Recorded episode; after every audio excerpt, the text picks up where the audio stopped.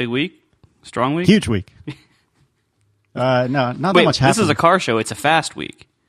ah, that's Because true. car shows have to be described in terms of speed and horsepower and and all of those like you know gearhead uh, type of factors. Torque, lots of torque Or- on this show. or if you're Jeremy Clarkson, Torques. Yeah, I was I was I saw there was somebody on Twitter. I, I should probably know this, but I don't know who. Um, who earlier today um, gave us a link to this uh, iTunes podcast. They said this is like John Siracusa reviewing cars. Here, it's called um, it's called Driving Sports TV HD, and I guess the site is drivingsports.com. And everything about it looks like it, the description and everything. It looks like the complete opposite of John Siracusa reviewing cars. And like, and if you this. actually like, I, I just watched the, I quickly watched the one on the uh, Audi S5, and once you actually get into the episode and you see the guy talking, he he is like a kind of smart smart guy kind of car reviewer. Like it's not like the super octane lowest common denominator like things that were created by somebody who doesn't really care about cars to fill a market segment. You know, like it's not that kind of thing at all. But the description, the name of it, driving sports TV HD, like the the name of it and the description. From the newest cars to the hottest events, Driving Sports TV is your high definition connection to the fast moving automotive world. Exclusive content produced by automotive journalists featuring car test, motorsports, auto tech, and more. Like, does that sound anything like John Siracusa? No, not at all. It sounds like John Siracusa with a publisher Mine would probably be like or uh, publicist. excuse did, me. did you ever watch Motor Week? I don't think so. No. That I was- did was on occasionally. P- on, P- PBS back in the. It's still on air. Did you actually know? Like I see, it's that show is still on air reviewing current cars, which boggles my mind. But anyway, PBS is still on the. Air. Yeah, it was like the most dry kind of not trying to be entertaining in any way. Like they would they would show the same video of like the the head, shoulders, and body of a guy getting into a car and buckling the seatbelt and moving the seat forward and fiddling with the controls on the dashboard, and they would describe it as kind of like a video consumer reports, if you can imagine such a thing. Is this Yeah. is this the one with the uh, oddly named ex editor of Car and Driver, like Chubba Chebby or something like that? No, no, he is he's actually an interesting person, and this show did not. I gotta look up who's who's on this show. Uh, Owings Mills, Maryland, Maryland two one one one seven. That's the why I know that address off the top of my head. What? I don't know what you guys are talking about. now I don't either. Now, now Google for O O W I N G S Owings Mills, Maryland. I think. I think it's funny, like when we first started doing this show, how because we were three guys doing a car show, everyone tried to figure out which Top Gear presenter each one of us uh, would represent. And of course, I'm talking about the British one, not the U.S. one, because we're you know we're real people here. And uh, and you know everybody tried to kind of cram us in there. But I think what's what's interesting, uh, and the reason why that doesn't work is you know on Top Gear you have these three very different personalities. I'm pretty sure though um, among the cast here at Neutral that we are all just James May. like all three of us, we're just three James Mays, and I think I think the difference in the mood between this show and Top Gear probably indicates why Top Gear doesn't just have three James Mays. Yeah, and, and it's funny to me that that everyone seemed to say it's when they when they tried to associate us with the Top Gear cast, it seemed that everyone felt like John is James May, and given your physical stature, you immediately became Hammond, and then by you know running out of other options, I am Clarkson, right. or at least that's what I'm telling myself. i- Well, we we all reason. have little bits of each of the people in us. We all have a little bit of the nerdy James May part, and I, I think even like Jeremy is very opinionated about cars, often with no real foundation and uh, no foundation in logic. It's just kind of like his gut feeling, and we all have some of that about all our, you know, whatever little part of cars that we're interested in. We have that sort of gut feeling, Yeah. and then uh, Hammond is more of like a twelve-year-old, maybe. Yeah. like a like a wide-eyed kind of fascination and he's not interested in the technical details and he doesn't ruminate and think hard about the gut feeling of wh- how cars should be he just gets excited by whatever gets him excited so i think there's a little a little piece of all of those presenters as they call them in all Indeed. of us I think what bothered me about being compared all the time to Hammond, uh, or be, being guessed to be Hammond, um, is that I really don't like American cars at all. Like I, I really strongly dislike American cars, and I, I really don't intend to ever own one. Yeah, but if you had grown up in England, would you like American Car Hours? Because then it would be it would be the strange, different, exotic thing. You know what I mean? I don't know. Like I it would mean, be the thing. All, all my friends like the whatever they like, but I I'm, I'm a, I like different things. You know? I mean, they have to cross some water to get to Germany too. Yeah. Well, actually, the I agree with what you said, John. Um, but a couple of years ago, actually, it's probably several years ago now, uh, Clarkson did a mini series on inventions that changed the world, and it was an unbelievably good mini series where he investigated like the history and stories behind several different things. And Marco, you've seen it, right? Of course. Have you happened to have seen this, John? I've seen James May's Toy Story, Does which is count? also excellent. But Also no, good. it is not the same.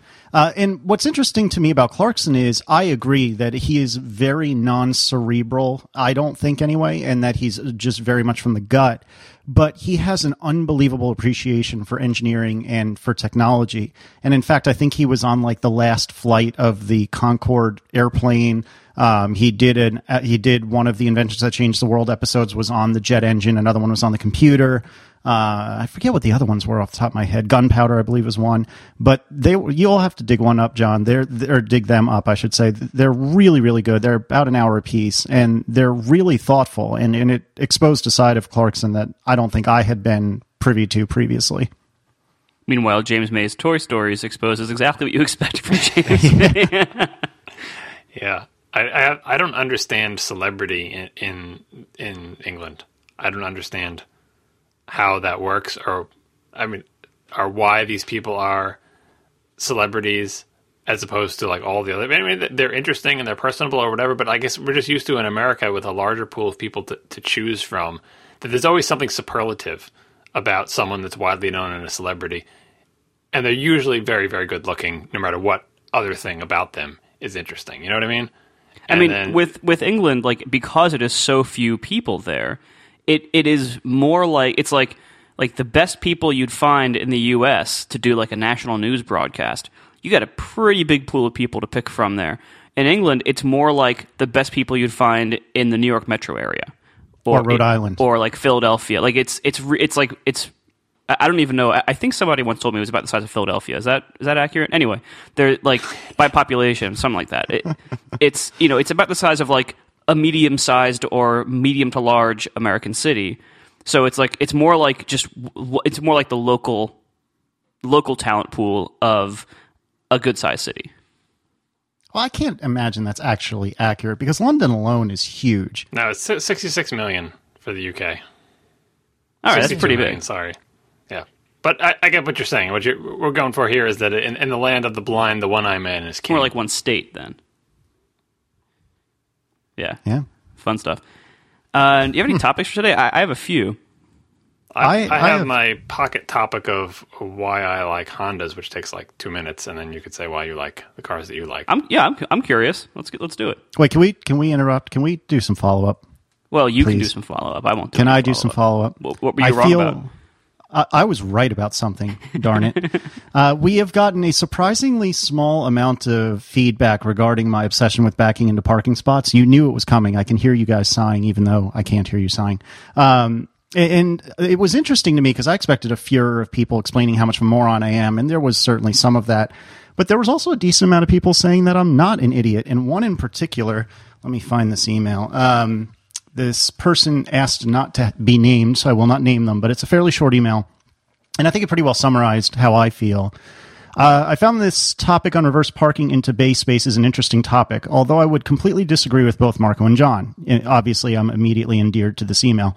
As a person who will always reverse into a parking space, I base my reasoning on this for safety. In my opinion, by reversing into a space, you're always in a situation where you can safely and easily see where other cars are and causing less of a hazard to others. When backing in, you are able to manipulate and control the traffic with your reverse maneuver, spelled oddly. I think it's like the European uh, spelling. Anyway, with full visibility of what other drivers are doing.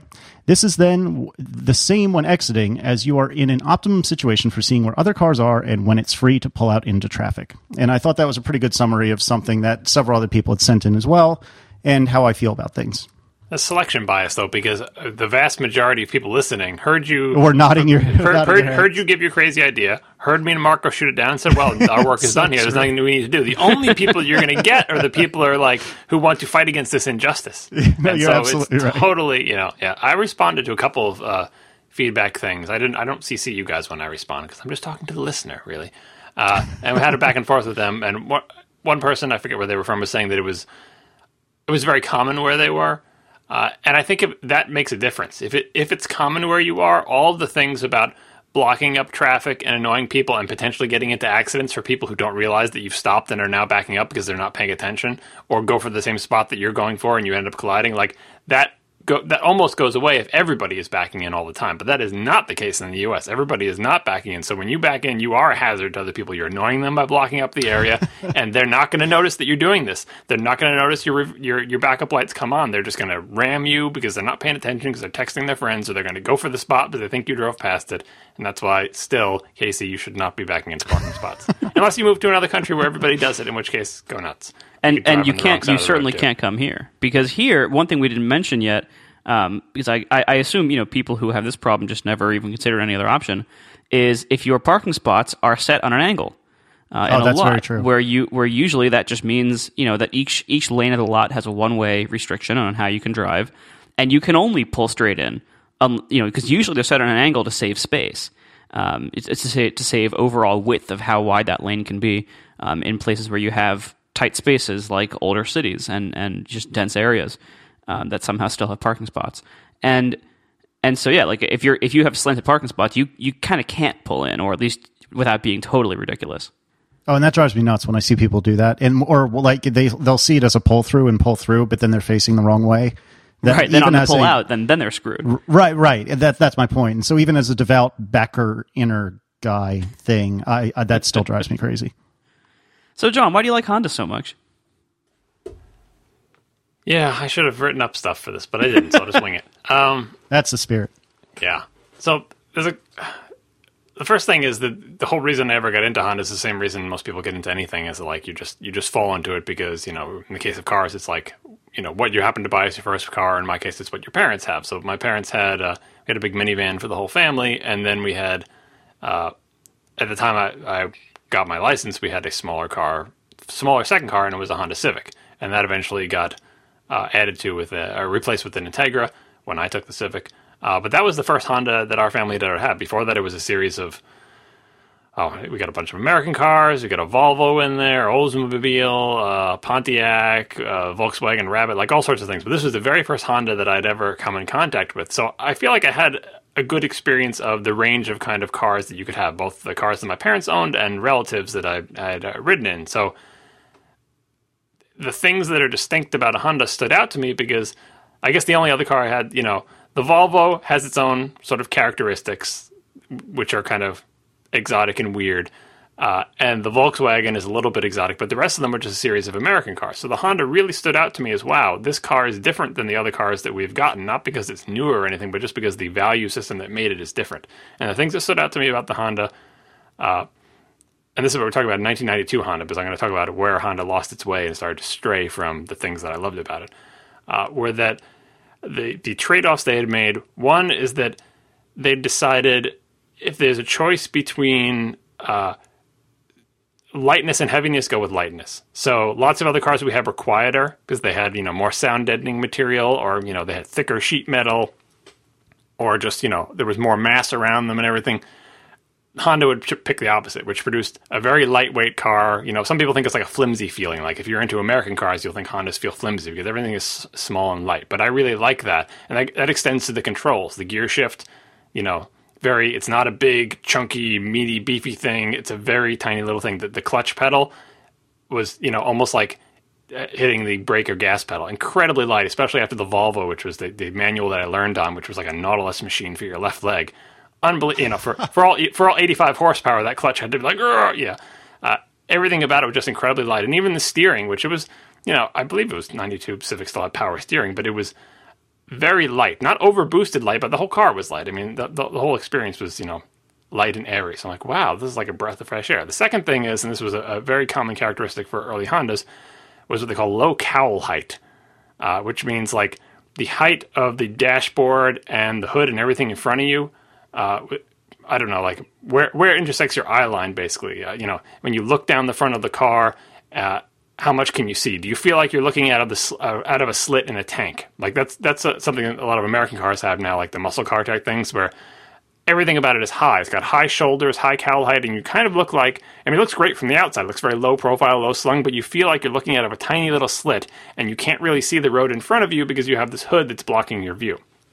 Honda was the opposite. It, shoved everything down, and that produced dorky looking cars. It produced cars that looked like you know, the, the height of the door was very low, and then this big expanse of glass, this big tall bubble thing. Uh, and in fact, the, the, sort of the apex of this philosophy was the Acura NSX, which when they were designing the NSX, one of the design inspirations, one of the, this is one of my uh, uh, one of, one of the best design inspirations I've heard for a car. Because usually they say our design, we were inspired by the wind or some other you know BS thing or whatever. uh, they, they were inspired for the NSX, by the design of the F-16 cockpit. And the F-16 cockpit, I don't know if you, you know the what an F-16 looks like. Yeah. Maybe. Mm-hmm. Anyway, if you, Marco can Google one. Uh, that was designed so that there would be a lot. Uh, so the pilot would have a lot of visibility, front, back, and all the sides. So it was kind of like get the plane down below and then make a bubble sticking out of the plane that the person sits in. And you know you could see back out of the bubble, the sides, like everywhere, where you you have more more visibility because you are sort of up on a perch. So the NSX was like get the car down low out of the way and then put a glass kind of bubble popping out of that so that you have good visibility all around, which is again very counter to the typical, you know, what what kind of visibility do you get out of a, a, Lamborghini or something where you, you really are looking through these tiny little slits and your rear visibility is terrible because there's like a wing back there and the engine is back there and you can't see anything. The NSX was consciously trying not to do that. And if you look at an NSX in, in profile, you'll see flat kind of car pushed down as low as it can, and this and this bubble on top of it, so you can see back, front, and the sides. And all Hondas were like that. Uh, it looks good in the NSX. It looks very dorky in the other cars because you really just see lots of greenhouse and like a little kind of little miniature car squished down underneath this giant greenhouse. Uh, and I like the big greenhouse because it gives me head clearance. This was the, this tiny little Civic was the car that I had the most headroom in of all the cars that we had ever owned, all which were substantially larger. Uh, so I gave that a big thumbs up. Um, and it was also this was before the uh, decontenting crisis. I think that's what they called it of, of Japanese cars. Where I don't know why. I'm not going to even speculate. I'm assuming it has something to do with exchange rates or the Japanese economy or whatever. But it used to be the Japanese cars could have all sorts of stuff in them that was nice, and they could still sell them here for a reasonable price. This is a great economics lesson. Waving my hand wildly. Uh, and later on, it be, it, they couldn't do that anymore. It, it cost them more. They would have to sell their car for much more money if they put the same amount of stuff in it. So some examples from my Civic that I think I talked about on on Hypercritical at some point or another. The the Civic, the '92 Civic, had uh, a very small trunk, as big as I could make it, but it was very small. Like the opening was very small. Uh, and when you lifted up the trunk lid, it didn't have those little gooseneck. Yeah, it did, because that was the title of an episode, Intruding Gooseneck. It didn't have those little metal gooseneck things like that connect the trunk to the back. So when you close it, those little things, you know, intrude into the trunk right, area. And they crush so whatever you have in it. Right. They had they had little struts, little you know, I think they're pneumatic, little air filled struts, uh, a series of them, you know, a couple of links, so that when you pull the lid up, you know, it would open and close nicely, but nothing intruded into the trunk space. And that's more expensive to make and more fragile and more difficult to design and everything. But they could afford to put that in their cheapest of the cheapest of the cheapest car that they made at the time, even with one side mirror. You know, they couldn't afford a second side mirror, but it had that in it. uh, and the, the cars were designed to be like, okay, it's not going to be an expensive car, but every part that we put it in is, is going to be uh, nice and high quality. We're not going to cheap out uh, in something like that. So that was that was the Honda that I love. Uh, lightweight, good visibility, low cowl height, uh, snappy feeling, small, kind of almost delicate controls, and of course, you know, very reliable, and you know, all, all the other good qualities that you want. You don't, you know, you don't want it to be things. You don't want things to be falling apart. You want things to feel high quality or as high quality as they can in a cheap car. Uh, and then in the subsequent years, when the decontenting began, the Civic got a crappy trunk uh, the, the the design of the car started to creep up. You started to get you know higher and higher heights on, on the on the doors, and uh, you know the dashboard started to rise up. The cars became a little bit fatter and heavier, both styling wise and weight wise, which of course is happening to all cars at the same time. And I, I just felt like they were they were leaving me behind. The snappy little shifter became just like a kind of mediocre or notchy little shifter that didn't feel snappy. You know, the steering was still light, but it didn't have as much road feel, and it, you know, it just started to. it, started to go bad for me. Uh, I think they're coming back from that now. Like the, the, the Accord I got is like the last acceptable Accord I would have got, which is like 2007. Uh, I would not have bought any of the cords in between, and now the 2013 looks like it's getting the Yay Honda is back thumbs up. But I, I'll have to test drive it for myself and see have they recaptured what I liked about Hondas, or have, uh, or is it still you know not as good as it used to be? So, what's your alternative if you drive this thing, the the 2013 Accord, and you don't care for it?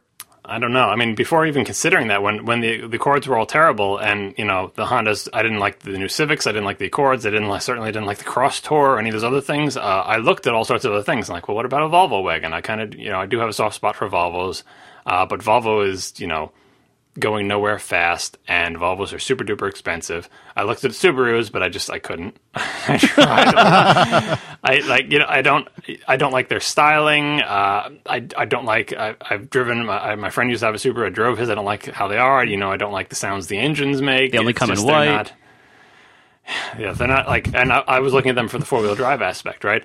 Uh, if you know, it, it it's basically like if I I certainly I don't want a Toyota. The the the, the new bigger uh, Passat is kind of like the big bloated Accord that I didn't like. So I don't know. I was kind of stuck between a rock and a hard place. Uh, like I would have to spend a lot more money. I feel like because the, the Accord is a reasonably priced car uh, that I hoping that I will like. And if I don't, what what other alternatives do I have for a car that I'll actually like? I don't know, but it's gonna it's gonna cost a lot more. The NSX. Yeah, it doesn't really uh, hold two kids that well. I don't know. You can you can be creative. I'm, I'm sure. Figure something out. Yeah. You're an engineer. See, I, I like how you know you, you how how the the visibility out of the car is so important to you because it is for me too, and that ruins a lot of cars for me when that's bad. And and like because I'm not a tall guy, I'm like I'm like five six. So, uh, but I I like having good visibility. So what I usually do uh, is have my seat raised up as usually to the highest that it will go, or, very close to that. Um, that also helps. Um, I used to have a back problem from driving too much uh, for a while. I had I had a herniated lower disc, and one of the better ways to sit if you have back problems or to avoid back problems is to make it so that uh, your butt is not lower than your knees more than it has to be. Uh, so in some cars this is easier than others. In big like vans and trucks, you sit so much higher up that usually this is significantly easier. Um, but in cars, you know the, the the kind of loungy seating position that a lot of people prefer for for short term comfort is basically like your butt is almost on the floor, your knees are up above it, and you're kind of leaning back diagonally. And that is that is the worst thing you can do to your back. And eventually, this will catch up to you if you do if you drive a lot or if you sit that way. That was lot. the uh, seating position in my '92 Civic. The seats were like basically on the floor, and and you know, and the, my, your feet were out in front of you. Your feet there was no going down into the the footwell for the pedals. It was just going forward into the footwell. And I love this because this was a car where my hair didn't hit the headliner, and your hair hitting the headliner doesn't sound like a big deal.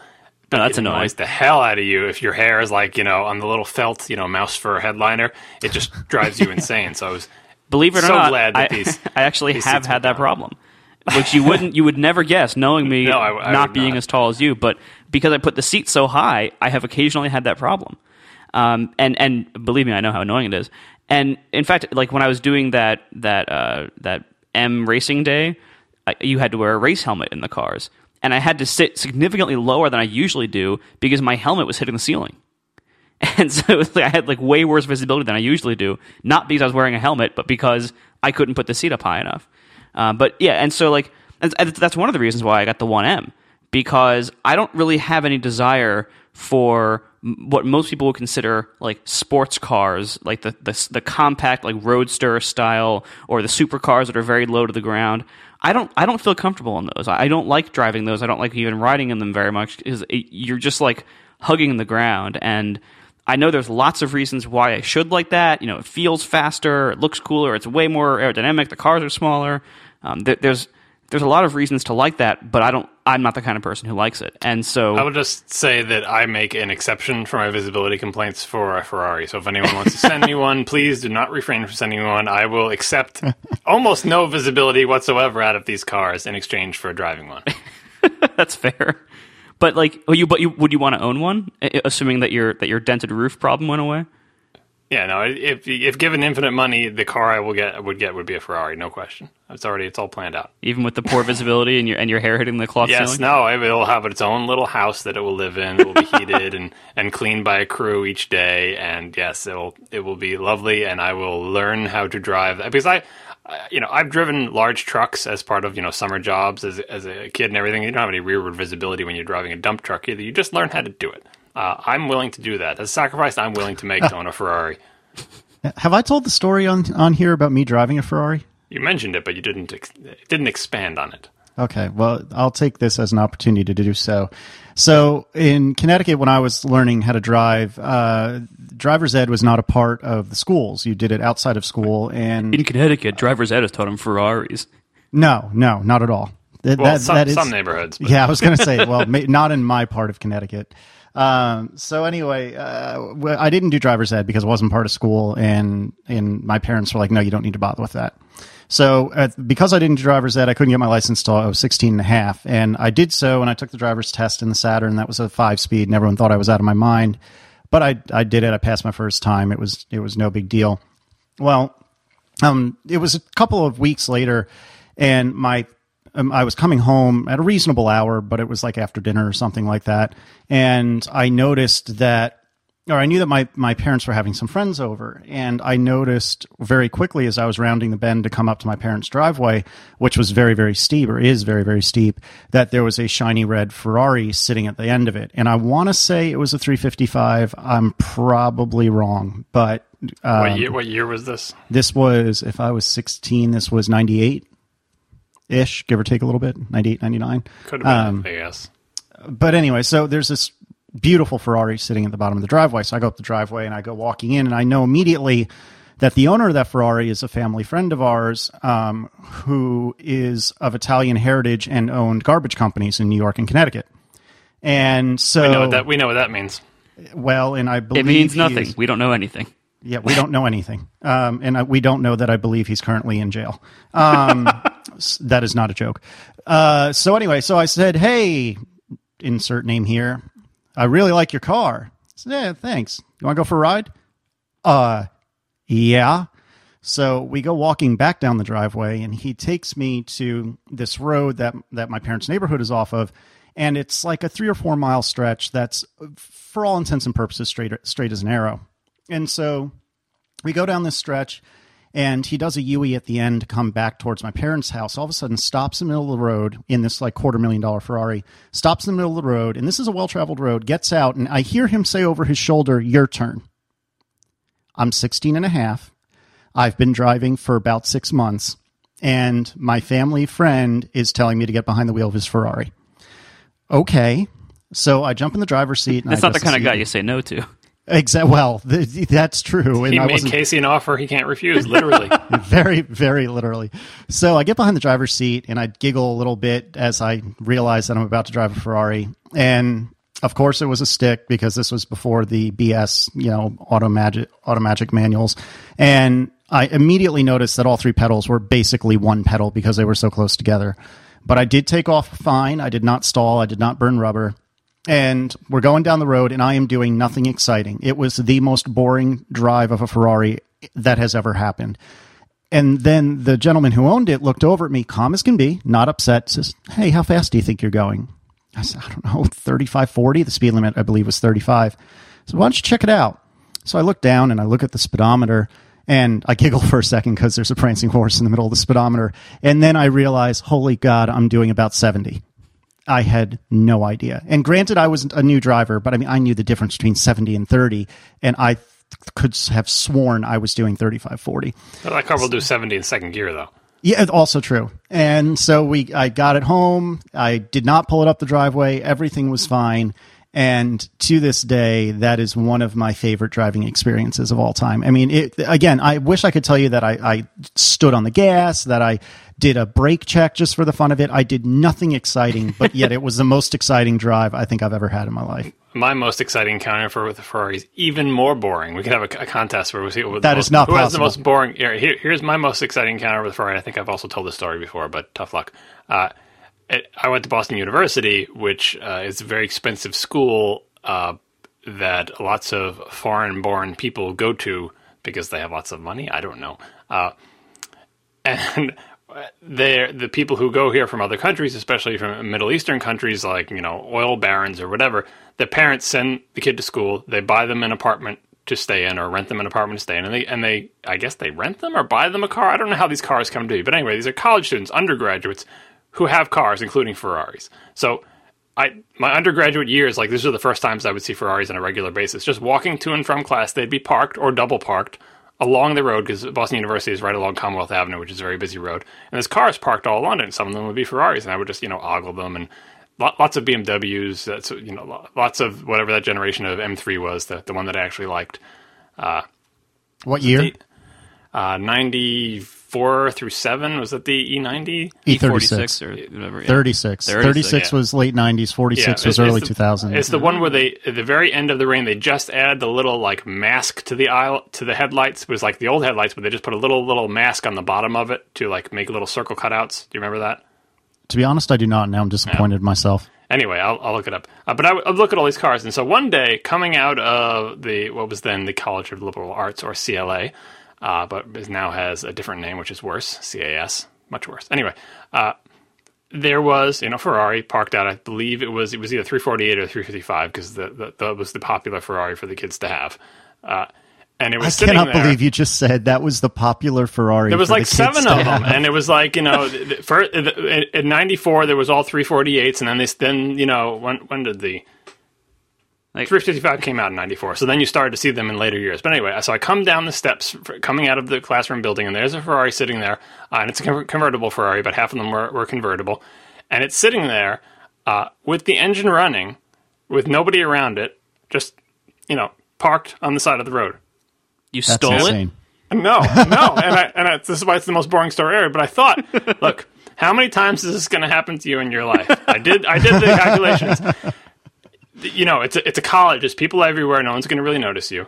There's a Ferrari with the engine running, with the keys in it, with nobody around that owns it. Like no one is leaning on it. No one's talking in a group near it. It's just sitting there. And why is it there? That the people are rich and irresponsible and they're teenagers and they just, you know, he's probably off smoking somewhere around the corner or whatever. And I thought, you know, this may be your only chance to ever do this. But then I thought you might go to jail or die, and so I eventually I, I decided not to do it.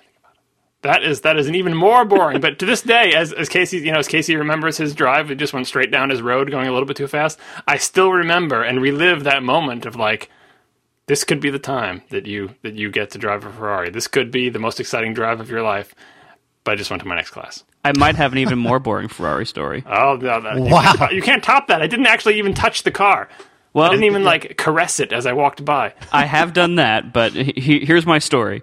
Um, uh, uh, I don't know, five years ago, six years ago, um, I, I went to a party with a guy who who was in with the people who run a uh, uh, an exotic car rental place in Jersey called Gotham Dream Cars, and uh, so I went to the part that like the Christmas party at Gotham Dream Cars, which is just like in their warehouse in New Jersey. And their warehouse was just full of all of their ridiculous cars. And this this is the kind of place where you can pay like thousand dollars a day to rent a Lamborghini or Ferrari or something. So they had all their cars open in their warehouse for everyone to just you know sit in. So I went through, you know, as I'm like you know holding like a beer and cocktail appetizers. Uh, I went and sat in all of these cars just for a few minutes, looking at them, took some pictures, sitting in them. That's See, it. I- so I've I've But you, been but you in. touched the cars and you got into them. That's not. That's more exciting than mine. You'd I- be I- surprised how how not interesting it is to just sit in a really nice car and not actually like not not not, not only are you not driving it, but you aren't even even being in it or near it while it is being driven by somebody else. Like it's just like, oh, here's a car just sitting here. Like it's not that different than looking at pictures of it online. You know, it's Hey. funny. I have a very a vaguely similar story that I've been looking for a reason to tell. So thank you for giving me the reason. Uh, when I was, I want to say twelve ish, ten ish, twelve ish. Uh, my grandmother, whom is still around, this is my dad's mom, uh, and we were really close at the time. Uh, and uh, we, she lived in Manhattan. And one day I was visiting her and I was with my family, if I'm not mistaken, but because occasionally I would go and just hang out with just the two of us. Well, I had like a car and driver or something like that. And at this point in my life, as with every other 12 year old, I was obsessed with Lamborghinis. And so, uh, you know, my grandmother, whom I call Nan, said to me, "Hey, you know, what are you looking at?" And I said, "Oh, this really cool car. I've always wanted to see one. I've never seen one before. It's, what's it called? What's Lamborghini?" He says, "Well, let's find one. Let's go look at one." I was like, "Well, man, it's a quarter million dollars, or whatever." I mean, I didn't know how much it was, but I was like, "Man, it's really expensive." So next thing I know, she's on the phone with Memora Motorsports, which is no longer around. I've tried to find them and I can't, but they were a they were a, comp, a Lamborghini dealer uh, right across the river in New Jersey, uh, vaguely near the Liberty Science Center, if I'm not mistaken. And so she's on the phone with a woman there who we later find out is the owner. And so she says, Hey, you know, my grandson's visiting. I think I lived in Illinois at the time or something like that. Uh, my grandson's visiting from Illinois and he really loves Lamborghinis. Can, can I bring him by? And the story I'm told consistently is that the owner of the company said, without pausing even an instant, said, he's a potential buyer, bring him in. And it was already made clear that I'm 12. Next thing I know, it's an hour later, or maybe three. I don't know. You, uh, Marco, how long does it take to get across the river? Anyway, so Forever. Infinite exactly. time. Infinite time. So I was 16 years old when we arrived, um, but uh, we get to the dealer, and this was when the Diablo was new, or within the last, you know, it had just come out in the last year or two. So in the showroom, there was a black Diablo. There was a white Countach used that was previously owned by Mario Andretti and I think one or two other cars, but I, I, can't even for the life of me remember what they were. So I meet this woman, and my recollection of it was that she was fairly young, like late 30s, early 40s, and and she says, "Hey, you know, I'm, I'm so glad you came down." She gave me a packet of information, like a like a sales brochure, uh, which I just found the other day actually, and she said, "Hey, would, you know, why don't you come sit in them?" And so she opens up the Diablo with the not gull wing but the vertically opening doors which at the time was not ruined by fast and furious so it was actually still cool and so she opens the door and she you know she gets out of the way so i can sit in it. And i go to sit in it and all of a sudden she grabs me and pulls me back. And i'm thinking to myself holy god i don't know what i just did. I haven't even touched the thing yet but i am screwed. I'm like going to jail. Because at 12 i didn't know any better. So she steps in front of me says, hold on a second, takes the plastic wrap off of the seats so that I can sit on the leather, and then says, go ahead. It was the coolest freaking experience of my life. And so I have pictures, which if I wasn't so lazy, I would scan and we would put in our non existent show notes. But I have pictures of me sitting in a Diablo at like 12 years old or whatever it is. And it was the coolest experience in the world. And I want so badly to be able to find this woman and tell her, you know, even 15 years later, I still so fondly remember that, that, that moment. And, and I will always remember that moment. And I tried to dig up the, the Memora Motorsports company and it seems to have folded.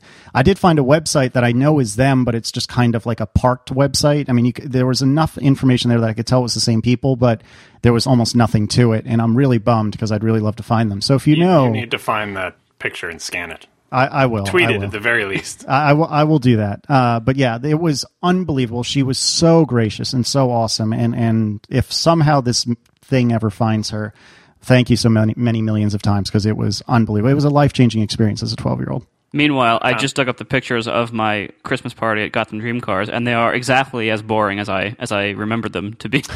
you lie. no, I'm, I, I can, I'll show you the pictures afterwards. It's just some fairly blurry pictures of car interiors, so with some people you don't know hanging around, and some Christmas lights and some cocktail like you know appetizer trays and people hanging around. Like it's so.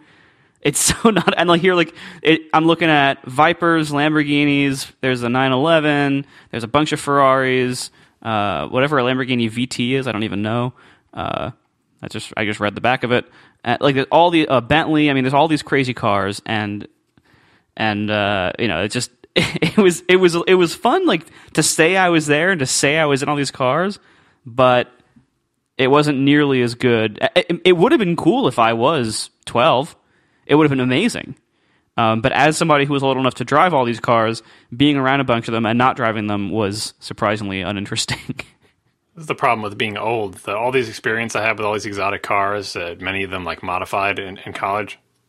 Uh, I didn't have a digital camera at that time. I, I didn't have there was no. I didn't have a cell phone with a camera. I didn't have a cell phone. Period. And so all you know, if I did, certainly like as I was ogling these cars walking to class, I would have probably taken pictures of them. I take pictures of my favorites and stuff. But there's no record of these because I for four years of college had no camera with me during the day, and it didn't even occur to me to like get my film camera and carry it to class so I could take a picture of them. You know, Because then you would have been a nerd.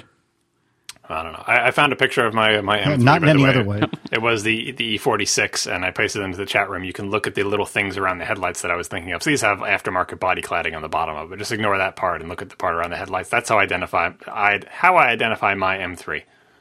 Yeah, that's definitely not an E36, like you said. And if I can pull, E46. I said it's not an E36. Yeah. yeah. Um, and if I can pull a Merlin for a second, those Nice. are pictures. Those are pictures of me and the Diablo and the Countach, and I'll scan a couple after the show. anyway, uh, speaking of Merlin, this episode is once again sponsored by Squarespace. and uh, yeah, so you know, we told you in the past how Squarespace is great for hosting your websites, portfolios, blogs, business sites, all sorts of cool stuff.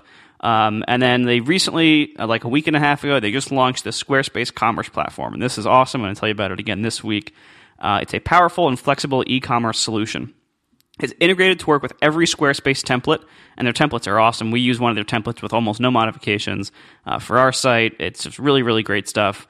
You know, all designed by professional designers and no effort required. So uh, you can sell physical and digital goods with their new commerce stuff. Um, you can take credit and debit cards. It's all integrated with Stripe, an awesome credit card provider. Um, single interface for order management. You can track your orders, provide customer email updates. You can print shipping labels, deal with coupons, all built into Squarespace's new commerce platform. Um, so, and the great thing is too, they don't even take a cut of your sales like a lot of platforms do.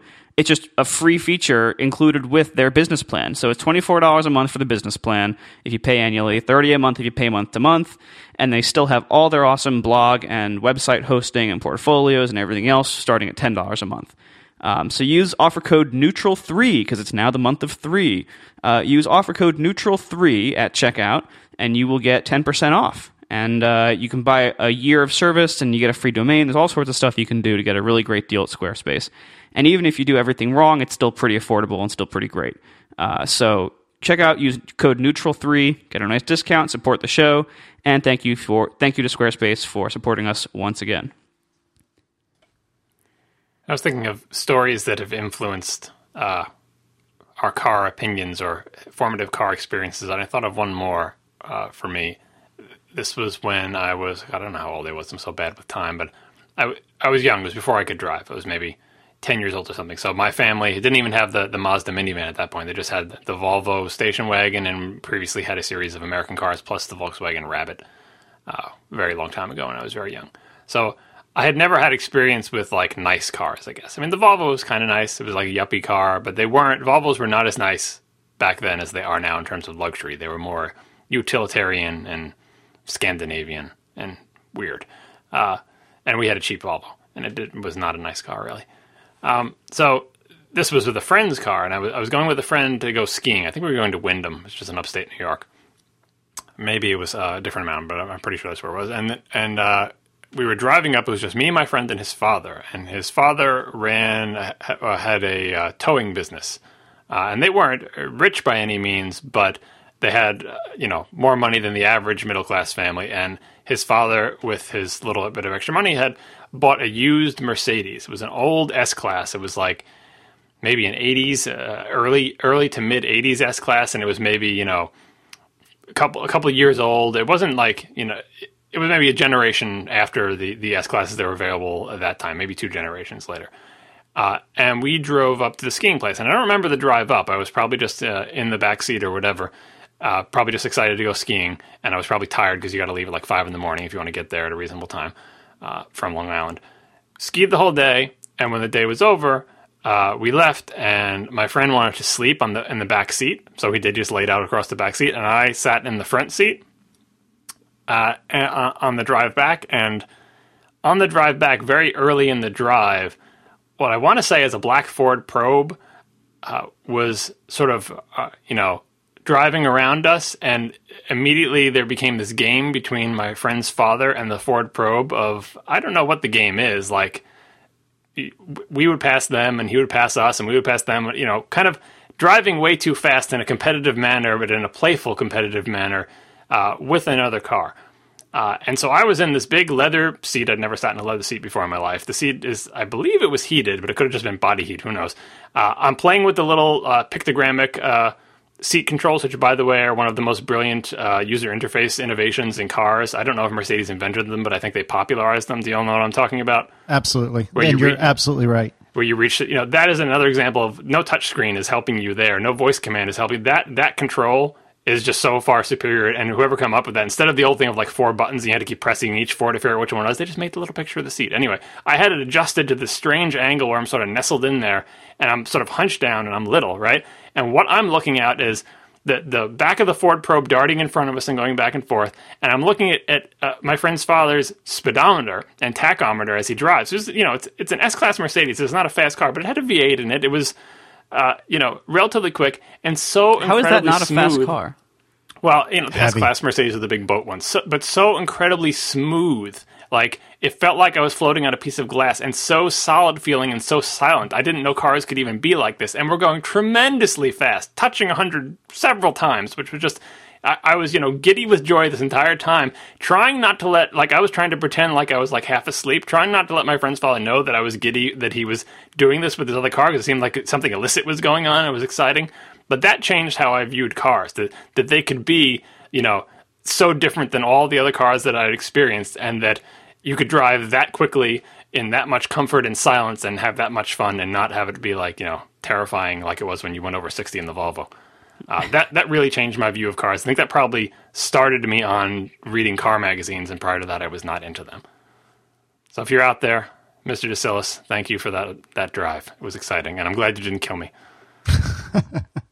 Whatever happened to Volvo? Like I, I know they're still around. I know was it Ford who bought them? Somebody. Yeah, Ford Ford took a large amount of ownership. Once that happens, your days are, it's like GM taking over for Saab. Yeah. like because I, mean I still see Volvos around. Uh, I remember when we were looking for Tiff's car, like looking at all the different hatchbacks and everything. Uh, we we did have to go to a Volvo dealer to look at the uh, the C30, and um, it, first of all, it's pretty hard to even find a Volvo dealer uh, in a lot of places, including including around here. Like we had to go really far away to find one, and uh, it just doesn't seem like I still see them occasionally, but it doesn't seem like they're selling very well. Like I, I think I still might see Saabs more than I see Volvos.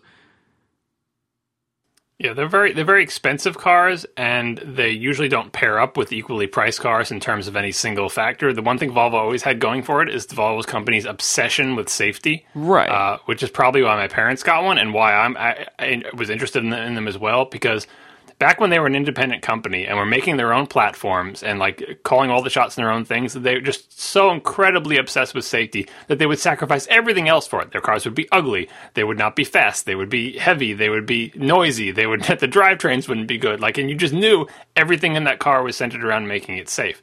Uh, and I think there's a place in the market for car companies that are obsessed with one particular aspect. If you wanted safety, you want it wasn't just like all marketing. Like it wasn't like, oh, we really care about safety, so buy our cars. Like they devoted resources and you know car designers and scientists and research to safety and were willing to sacrifice, like willing to make that trade off with the other aspects of their cars. But once you know, apparently there wasn't enough of a market to sustain them, and once they had to take on the Ford stuff, then it's like, oh, we should really have a common platform and a common drivetrain, and maybe your next Volvo can just be a reskinned Ford, and we kind of care about safety too. And Is that what it's they like are what now? happened to Saab? You know, well then it's not they're not reskinned Fords, but they want more platform sharing. Like Right. that was Saab. It was even more. It's like the the Saab and GM. They wanted them to you know share more parts with the GM you know platforms and stuff like that. And it's just it, once you lose what's unique about the thing, and you're just trying to to continue like you know badge marketing, where like you're just you're just buying a, a plain old GM parts bin car with a Saab badge on it. You know, yeah, that that that's doom. I mean.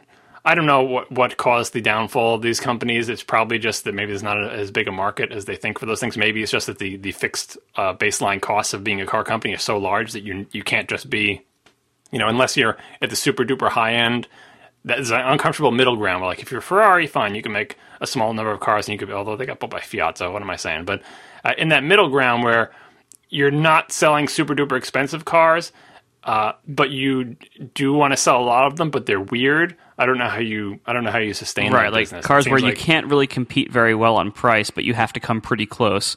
And uh, so, like, you- so you're you're not going to be like no one's ever going to name you the best value. You do have some fans, but they're not going to spend three hundred grand for your cars like Ferraris. So it's more like yeah, people like Yeah, Saab and you, don't, and and you don't have the regular cars to sustain you. Like Ford can afford to have all sorts of weird cars because they have like their bread and butter car. That's like Right. okay, well, that'll bring in the money, and then we can afford, or you know, uh, like you know, Chrysler can afford. Well, almost ditch the Viper. We can afford to have the Viper because they sell lots of boring cars to support them. But if you're Volvo, all you sell are these weird safety focused cars that previously were very ugly and they're not they're not as nice driving cars as BMWs and they and they're not don't have as much cachet as a Mercedes and they're not even as good a cars like and the other thing is I think other companies start to eat their lunch because Mercedes is also almost as maniacally safety focused as Volvo is and that's like they're bumping right up against each other. And it's like well Volvo is really really safety focused but Mercedes is pretty safety focused too and they have these other aspects that I like so. Well, also they're like still out there and they're still nice cars but like there there are so many safety regulations now with cars and, and all the crash testing that we do now um, that I feel like the entire industry stepped up their game with safety, especially like in the '90s and uh, and since then even more. And so but it seems like if, like if your specialty is safety, um, then your your advantage is eroded when the rest of the industry gets pretty damn I, I close. don't think I don't think their advantage was eroded because uh, I mean, in in relative terms, it was not. I feel like they like they held the lead right up to the point where they, their engineers stopped being able to design their cars and they had to just you know slap badges on Ford stuff. Uh, but like it, the absolute level raised up. So like even though the relative distance was still very big, everyone else had gone up so much higher. You'd gone up higher too. Like it's the difference between designing your car so that it passes the safety tests and designing your car so that it's so safe that even if you that even by not paying attention to the safety test, it just passes all of them as you know, like it's like we, Right. we know the exact masses, speeds, and angles that, that, that the collisions are going to happen in all these standardized tests in all these different countries. So we just design our car so it survives all those perfectly fine. But if you hit it at a slightly different angle or at a slightly different speed, it wouldn't survive as well. And Volvo just wants to make a tank that hit me from any angle. We don't care. We're going to survive everything, and we're you know we're going to go crazy with the safety stuff. I mean, they're still out there. They're still doing this stuff with the, uh, you know, car that will stop itself if it senses you're about to hit something, like almost self-driving car type stuff. They're adding in electronics. You know, that's the new frontier of safety, I guess. Besides just building your car like a tank, Right.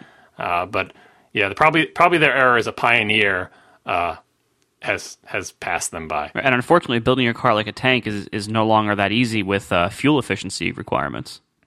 Absolutely. Yeah. Because if you want to build it like a tank, it needs to weigh as much as a tank, and and that's obviously contrary to. Well, to. not if you put no sound deadening material in it, like our Volvo wagon. you could hear every pebble clinking underneath the car. Well, yeah, but what year was that? Also, I mean, that was that was 19, a long 1981 time ago. Volvo wagon. Yeah, That was before a lot of the stuff was required. That takes up more weight and and before the the fuel uh, emission standards and, and efficiency standards were so strict. You know, like now, like you.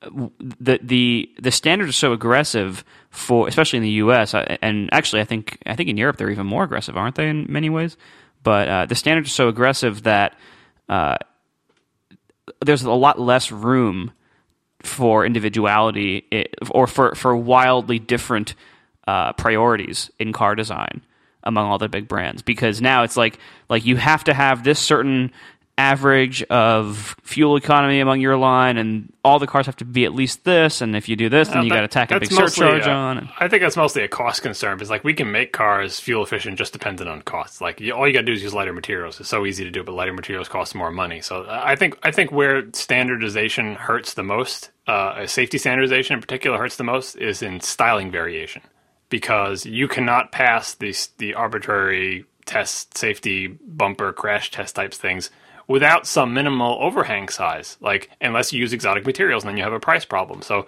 that's why like the, the porsche boxster uh, concept that everybody loved the first actual boxster off the assembly line like the production version did not look nearly as good and you're like well it's like the same thing isn't it but no they had to make all the overhangs bigger and make everything wider on it like you can't make all those concept cars look amazing. None of them would pass U.S. safety uh, uh, standards, and it, it impacts styling. It impacts how you can't make a real car that looks like a concept car, not because of you know materials or anything all the time. But it's like, it's because of styling. You just you just have to put these bloated, puffy things all around it.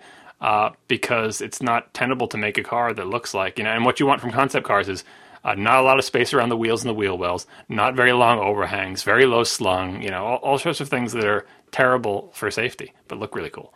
yep Well, isn't that why the uh, the kidneys on the BMW are no longer attached to the hood? I, I thought that was the case because the kidneys on my car on the on the, on the E90s, uh, they they stay put when you open the hood, and and for the longest time, as far as I was aware, when you raise the hood, the kidneys went with them went went with the hood on BMWs, and I thought that was because of pedestrian safety that that changed in later years. It might be because they're like especially uh, cars designed for the European market uh, have to do a lot more for pedestrian safety than we Yeah. do in the U.S. Uh, and and you, and you can see this with almost all of the recent designs from uh, BMW and Audi and Mercedes. Uh, you can see how well Mercedes never really had this problem because their their cars are always big boxes on the front, uh, but they're they're still trying to soften their their previous styling. But like cars that used to have more angular, pointy fronts, uh, those can't exist anymore, really, because of the pedestrian safety things. The, the idea being if you if you hit a pedestrian on the front of your car, then if it's shaped in a certain way, they will fall or be impacted in a way less likely to injure them in some way. I don't know. I don't know the Yeah, details. they have they have the, the airbags for the people that you Yes. hit. Yeah, I've seen those are a great idea. You know, one area the BMW was ahead in terms of uh, modern front end styling is that uh, Mercedes ha- used to have the like the the three pointed star in a circle sticking vertically up out of, out of their thing, Right, right? and Rolls people. Royce has Rolls Royce has the spirit of ecstasy thing there and everything, and so people would yank those things off of Mercedes, and that's why Rolls Royce now, when you park the car, the little spirit of ecstasy thing goes down. Goes down like a little elevator into your car, so when you're away, no one will steal it off of it because that's a, a very popular thing to do. But BMW, as far as I'm aware, always had the propeller logo flat, like you know, not sticking up, not something that's easy to rip off, not something that's going to impale a pedestrian. yeah. Yeah. And actually, uh, to go back just a quick step, Marco, I do believe that Volvo has a European delivery program if you'd like to change your mind about the M5. They're made in Europe. Volvos? Yeah. They're Swedish, are they not? Yeah, still like today, they're still made over there.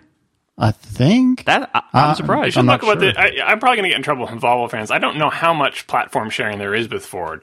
Uh, maybe they've maybe they've maintained complete independence. I'm not sure, but like I shouldn't slag off Volvo too much because Volvo was the first nice car that my parents bought after like I was in college and my sister I think was out of college and like they decided okay it's safe for us to buy a nice car. They leased uh, a Volvo V70, uh, which was the first like actual sporty Volvo. It was still kind of looked like a box, but it had you know low profile alloy wheels and a turbocharged five cylinder engine, and it was so much faster than the minivan. Let me tell you. Oh yeah, leather this is uh, what was the was there a sedan variant similar to this? I see. No, this is the V the V70. It was a sedan.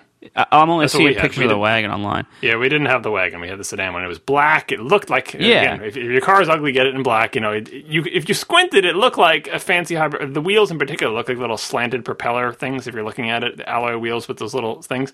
That was just the hottest car my family had ever owned. Yeah, we had. Uh, it was uh, not not great to drive, but it was really fast. I, I was friends with a Volvo family um, in in high school, and uh, I still still in front of them actually. But like the, the, the kind of family that all they ever had was Volvos uh, for for a long time. I, they probably haven't anymore, which is kind of Volvo's problem. But uh, it was, all- and this was like their their like the first really awesome fancy car that I was in on a regular basis was one that looks very similar to this, but it was it was definitely a, a sedan, but it, it was probably the same generation, probably from the same year, like like 98, 97, something like that. And uh, great car, fast.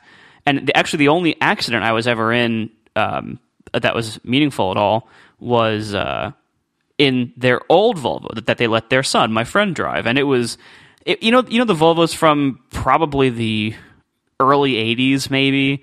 Uh, that everybody had, It's just just like the sedan with like those like slatted headrests. You know, everyone has these. Oh, you know. Yep. everyone's Oh, seen yeah. these. You know, Those everyone. slatted headrests spanned many cars and many generations. I think they're still in Volvos. That's one of their signature. One of their signature things. I think. Why I, would- know, I haven't looked at a modern one. Why would they, keep that of all things? They were terrible. Well, the whole thing was they had a big headrest that covered the whole back of your head instead of just being this little nub that was like in the nape of your neck, you know, in like the 70s and 60s. Like they said, no, we're going to have a whole thing behind your head. It looks incredibly dorky, but it's Oh like, wow! it's All for right. safety. Well, anyway, it was uh, it was one of those like ancient Volvos where like fifth gear was a button instead of being on the like it was it was a stick, but like fifth gear it was just like an overdrive It's button. It's called overdrive, yes. Yeah. You had to press the overdrive button and it wouldn't engage a lot of the time. Yes, and well, I mean, a lot of things in that car didn't work. Obviously, it didn't have air conditioning, or if it did, it had long since broken. Uh, it, you know, like the the stereo would only work sometimes in some stations, and yeah, lots of problems. But uh, anyway, yeah, only accident I was ever in was in that ancient Volvo that my friend was driving, where uh, he just like he he ran a red light in a rainstorm a little bit and hit somebody turning left, and uh, just you know head to head, low speed. Um, the entire front of the car, like the whole hood, just crumpled. And I remember at first thinking, wow, I thought Volvos were supposed to be safe. And then eventually I realized, well, that's exactly what it's supposed to do. that it's, you know, takes all the impact on the front section so that it doesn't reach the passenger compartment. Like, obviously that's, that's a good thing. But at the time, like, I remember thinking that was not a very strong impact to cause that amount of visual damage. Uh, but hey, it was a safe car. And then they, his parents gave him the other one, and he crashed that one a few years later. nice. Yep. This is bothering me that I can't find a picture of my dad's car because now I don't know if it was a V70 or an S70. I'm having such trouble finding. It. Pretty sure it was not a image searching. V70 because Wikipedia seems to think V70 was a wagon. Yeah, it, what would that? You guys don't know what the badge was. It was the it was the first. I thought one it was that an S. Oh god, I gotta find this car. It's really bothering It me. may be, the, yeah. I'm looking at the Wikipedia. It looks like it's the S70 or or something very similar. If it's not that, It might have been back when they were numbers, where it was like an 850, 850 turbo. Let me Oh yes, I've forgotten about that. I, I bet you you're right. no. I'm looking. No, the one I'm thinking of at least, uh, almost positive, was like a, a 1998 or so S70. Yeah. Anyway, so yeah. Meanwhile, while we all Google, While we all, another thing is nothing's more interesting than listening to a podcast uh, about people browsing the internet. Uh, the the magic of editing, though. You'll you'll fix this. Fix it. in Oh yeah, of course. Yeah. What what's uh there are some things that are almost as interesting as that though. Um, there are things like uh, podcasts about Skype problems. Those are always fun. Uh, followed followed very closely by podcasts about podcasting equipment. That's that's almost oh well, oh yeah. What kind of mic do you have? Oh yeah. What kind of headphones do you have? You got a mixer with that? what are you you recording into uh, Logic? Yeah, really? Using some compression? Yeah, that's awesome. you're making me fall asleep. Yeah, isn't that great? I have other topics, but they're all pretty big. You want to? Uh, I don't. I don't know. I don't want to address them now. I guess I will say one thing though. That has nothing to do with what we've talked about so far, but I, I keep almost forgetting to bring this up. Um. So, you know, a few few decades ago by now, maybe a decade ago. Yeah, a- about a decade ago, there was the trend uh, where all the cars briefly had Altezza style taillights. And uh, I'm sure you guys know what those are. Yeah, the the ones where all the lights are like in little circles and it's like clear and silvery. Is that Yeah, what you're it's- thinking of. What what were you? How are you describing this? Because I've never heard that term. Altezzas. You you know There, it. You just the, don't the history of it, basically, yeah, you know exactly what it is. It's um, there was a the Japanese version of the Lexus IS. It was released there called the Altezza, the, like the very first model in like like ninety nine or two thousand, something around there. And uh, briefly, or it, it, the the style of its taillights was basically rather than having the whole square of the brake light be red, just the middle circle of it was red, and the whole rest of it was silver and had a clear uh, reflector, so that your lights were mostly looking silver with just a little bit of red in the middle. And this style caught on and became kind of a design fad in cars for probably a good five years, where for those, like the Nissan Altima did a really, really brute force copy job of it, where it looked terrible. Um, chances are, if you picture a Nissan Altima, uh, you will probably picture the model I'm thinking of, where it just had this tremendous, ugly Altezza style taillight. So anyway, those look terrible, and, and I started thinking about uh, light stylings. And what seems to be going on now is the daylight running lights turning into rings or lines or other like vector shapes made from LEDs. and or and you know why? For their brand. so I so like I, I think the company that started doing this in, in the modern style first, I think, is probably Audi.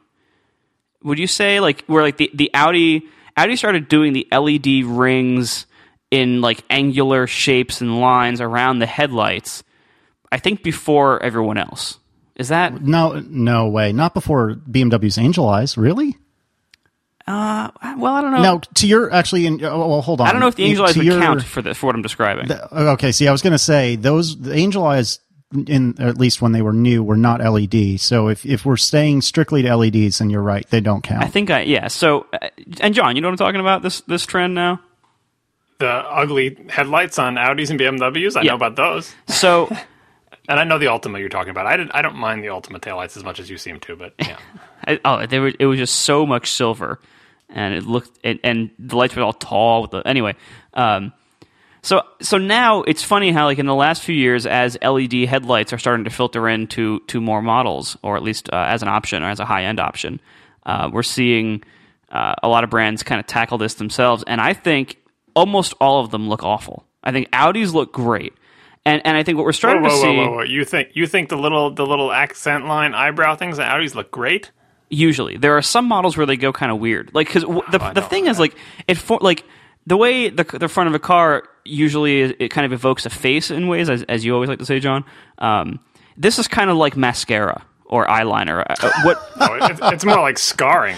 it's like someone has cut them symmetrically. it's like it, I- it's this it's this very bold accent that usually has a very uh, distinct shape to be visible from a while away, and you can identify and say, "Oh, that's an Audi," uh, and and they are kind of shaped like like eyeliner around the headlights, and and so like some cars do it really well and look really awesome, and some cars it just looks terrible on, and like what I even saw the other day. Um, this is what made me think about talking about it. I saw somebody had added uh, this to their car with an aftermarket modification, and and what it appeared that they did. I'm not sure if this was like an ironic comment on these things, or or if it was actually a legitimate attempt to to add these to their car. It appeared as though they had just somehow attached white tube lights, like Christmas lights, like like you see in college dorms, those tube Oh, lights. rope lights? Ro- yeah, those. It, they had, it seemed like they had just like taped those on around the headlights in the approximate shape of Audis. Uh, it, I mean, it looked hilarious. It was so bad, and, and and we'll do a whole episode sometime on aftermarket modifications and, and good and bad. But uh, I don't know. I mean, like, what do you guys think of these things? I, I just think that it's one of these design elements that I, I think we're going to see similar to what we were saying back in the uh, in the episode about uh, digital speedometer screens and, and turning into those things. I, I think we're going to see a period over the next five years or so where uh, people are going to go a little bit too crazy. Uh, car designers are going to go a little bit too crazy with these weird LED eyeliner headlight things. Uh, and it's gonna we're gonna have some periods of really extreme tackiness before we get back to like pulling back to an average calm way of using this. I hope they, I hope they all learn the lesson of Audi because Audi's kind of taken one for the team by by being a luxury brand and having enough money to you know to put those LEDs on all its cars as a characteristic, and so everyone can look at the Audi line and say, "Ugh, well, we don't want to do that." So let's you know hopefully rein their people in because I, I think that takes the front of a per- like I like the front end of most Audis except except for maybe that giant grille from floor to ceiling, uh, and it ruins it. It just like it depends on the shape of the accent line. Some accent lines are better than others, but all of them make the, front end look worse than it would without those lights on. I feel like, and so when you know it comes down, so your you know your Ford Focus and your Honda Civic can afford to have LED lighting everywhere. Hopefully, we will have converged on on something that looks nice. I, th- I think the main objection I have to the little Audi things is that they they seem like they're drawn on the face. They don't conform to the shape of the car or the headlights. They're not they're not part of the styling. They're Yeah. like here's the styling of the car. It looks nice, and then draw the squiggly line in front of it. And the squiggly line does not it's not part of the body lines. It's not part of the airflow lines. It's like it's like a little Groucho Marx mustache that you draw on a picture of someone you don't like. That's that's what that is in the front of those cars. Yeah, that's you're you're totally right about that. I totally see that, and that that because they you're right. They always kind of look they look artificially tacked on. You know, Not as bad as the the taping the rope lights to your thing, but just a more expensive version of that. right?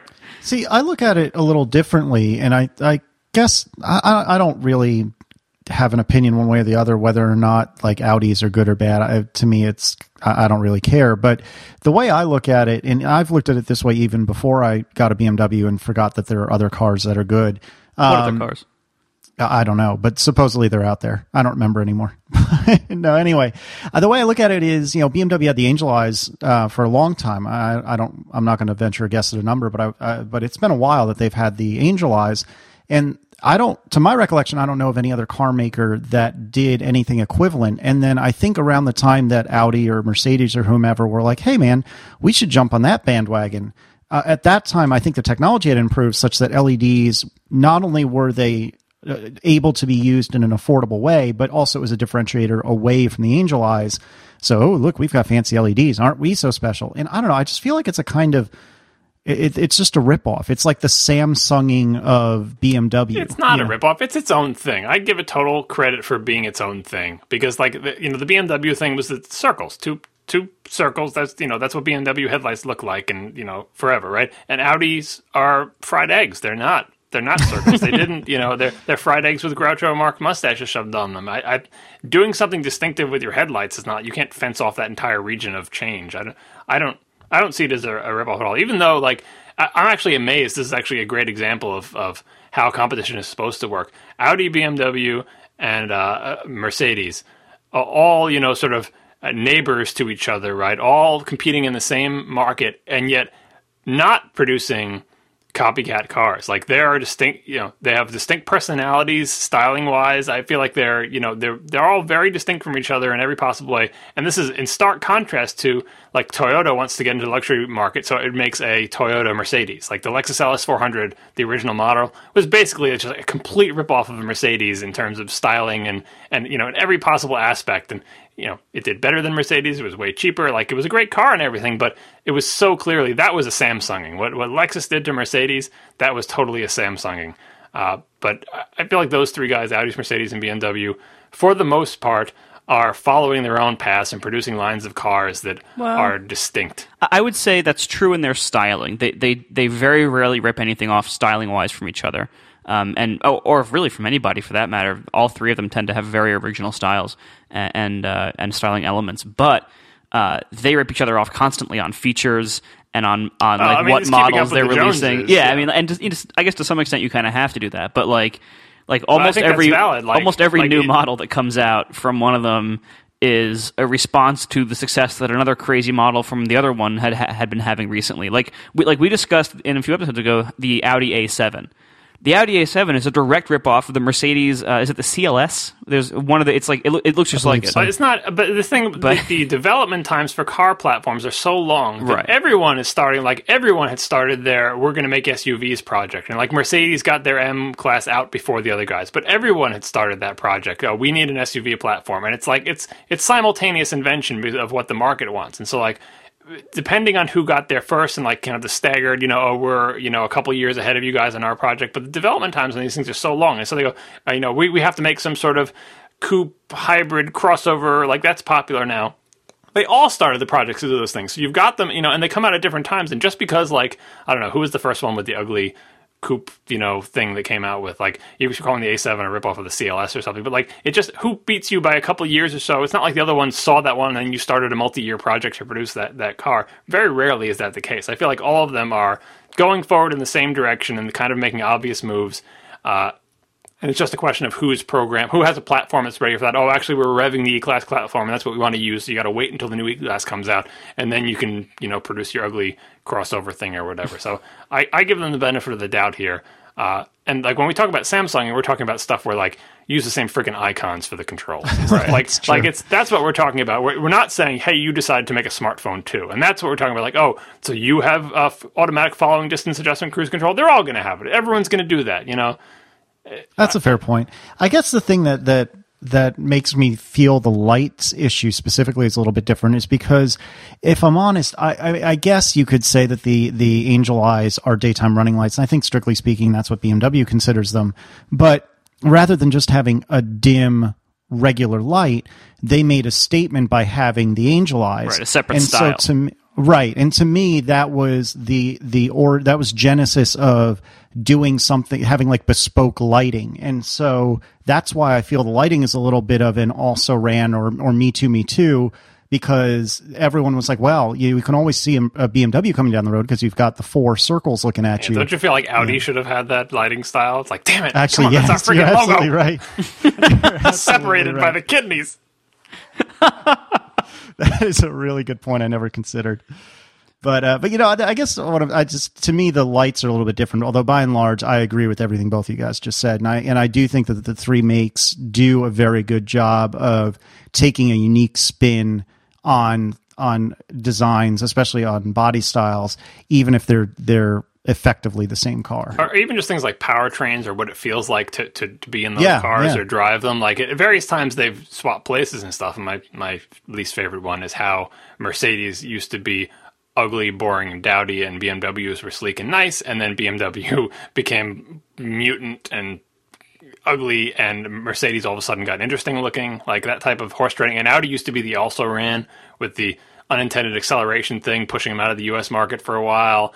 Not out, out, but like you know, uh, I don't know if they ever actually left the market, but they had a dark time, and then they were resurgent. And Audi's Audi's kind of like the Apple, where it's like they were counted out. It was just BMW and Mercedes, and now Audi's coming roaring back, and you know by selling good cars that people like uh, and competing with those two big guys. So uh, that th- those three companies are, are an interesting story, and I, and I also feel like we have a different view of those three companies in the U.S. because again, I imagine you know in Europe that there's cars by these manufacturers that are not fancy, that are like hatchbacks and stuff that we don't. We're always thinking of like you know thirty grand plus luxury sedans and coupes, and that's all. That's what we think of when we think of those three bands. But I guess they're just like regular car. Ma- well, not regular, but more regular car makers in, in Europe. Right, they're like you know in Europe they have mid-range cars, whereas here like we only get the high-end models for the most part, uh, relatively speaking. But there they they have a whole mid-range line that just they don't bring here, presumably because they don't think it would be competitive. I don't know.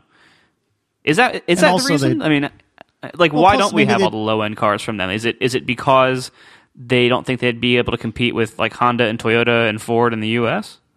I think that's possible, but I think it's also I, I, don't know anything about marketing, but I would assume if it were me making the decisions, I, I don't know that I'd want to water down my brand, my brand, um, in the sense that you know these are luxury makes in America, and everyone if you see somebody with an Audi or a BMW or a Mercedes, you assume or the the implied assumption is oh this person has done well for him or herself and and so on and so forth. Whereas if you have a bunch of basically Volkswagen Golfs running around and that's the predominant model that your make is selling in in, in a country then it's not special anymore it's just another Ford Yeah, that brand stuff it really has an impact because you know if you're talking about cars casually, like a, a gathering, and someone says what kind of car you have, and you say you have a Mercedes, they are not picturing a stick shift hatchback with a diesel. They're just Right. not. Yeah. You know, like not that Mercedes probably makes that kind of car anywhere, but they, they used to, and you're, you know they they have a picture in their mind, and it is not.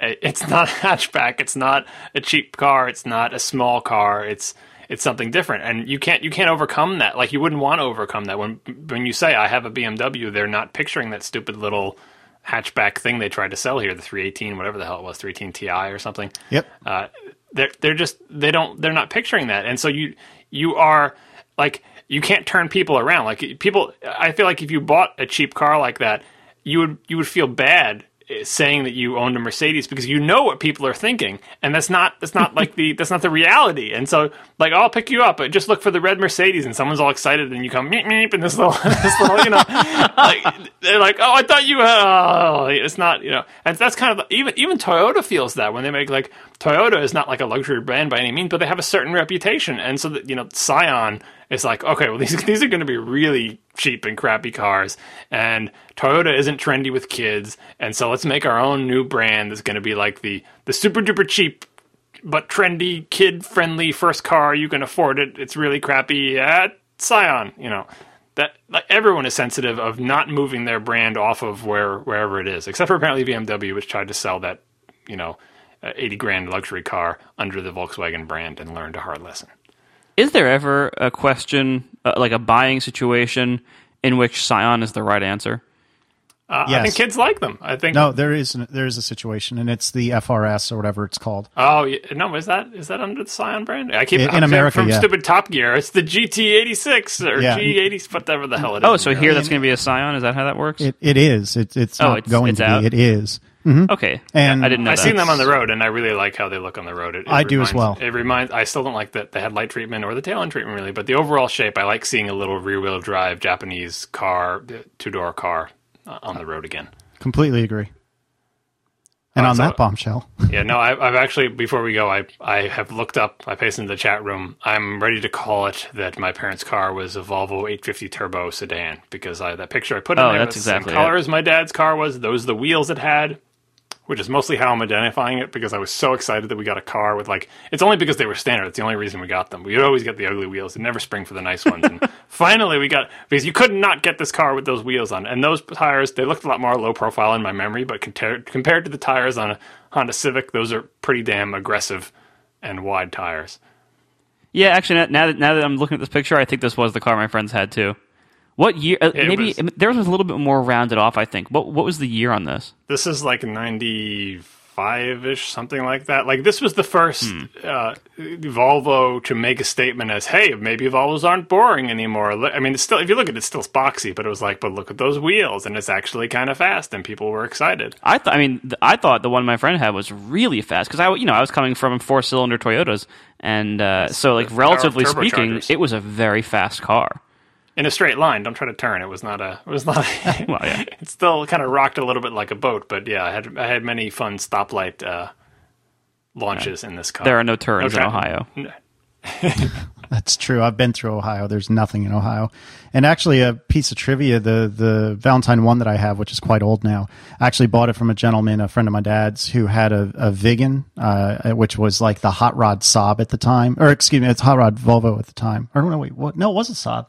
Crap, this was totally irrelevant. Cut that out. Not going to. I know you're not. Yeah, Saab. I, I went for a ride. and A friend of mine in high school had a Saab turbo, and turbochargers are exciting when you're a kid because it's like first there's no, you know, car, and then all of a sudden an engine appears, and Yep, exciting things exactly happen, and it's just it's the transition to the excitement. And then of course a front wheel drive turbo Saab was, you know, it's like a torque steer beast, but uh, Yeah. exciting. Oh man. All right, we good? I think we're good.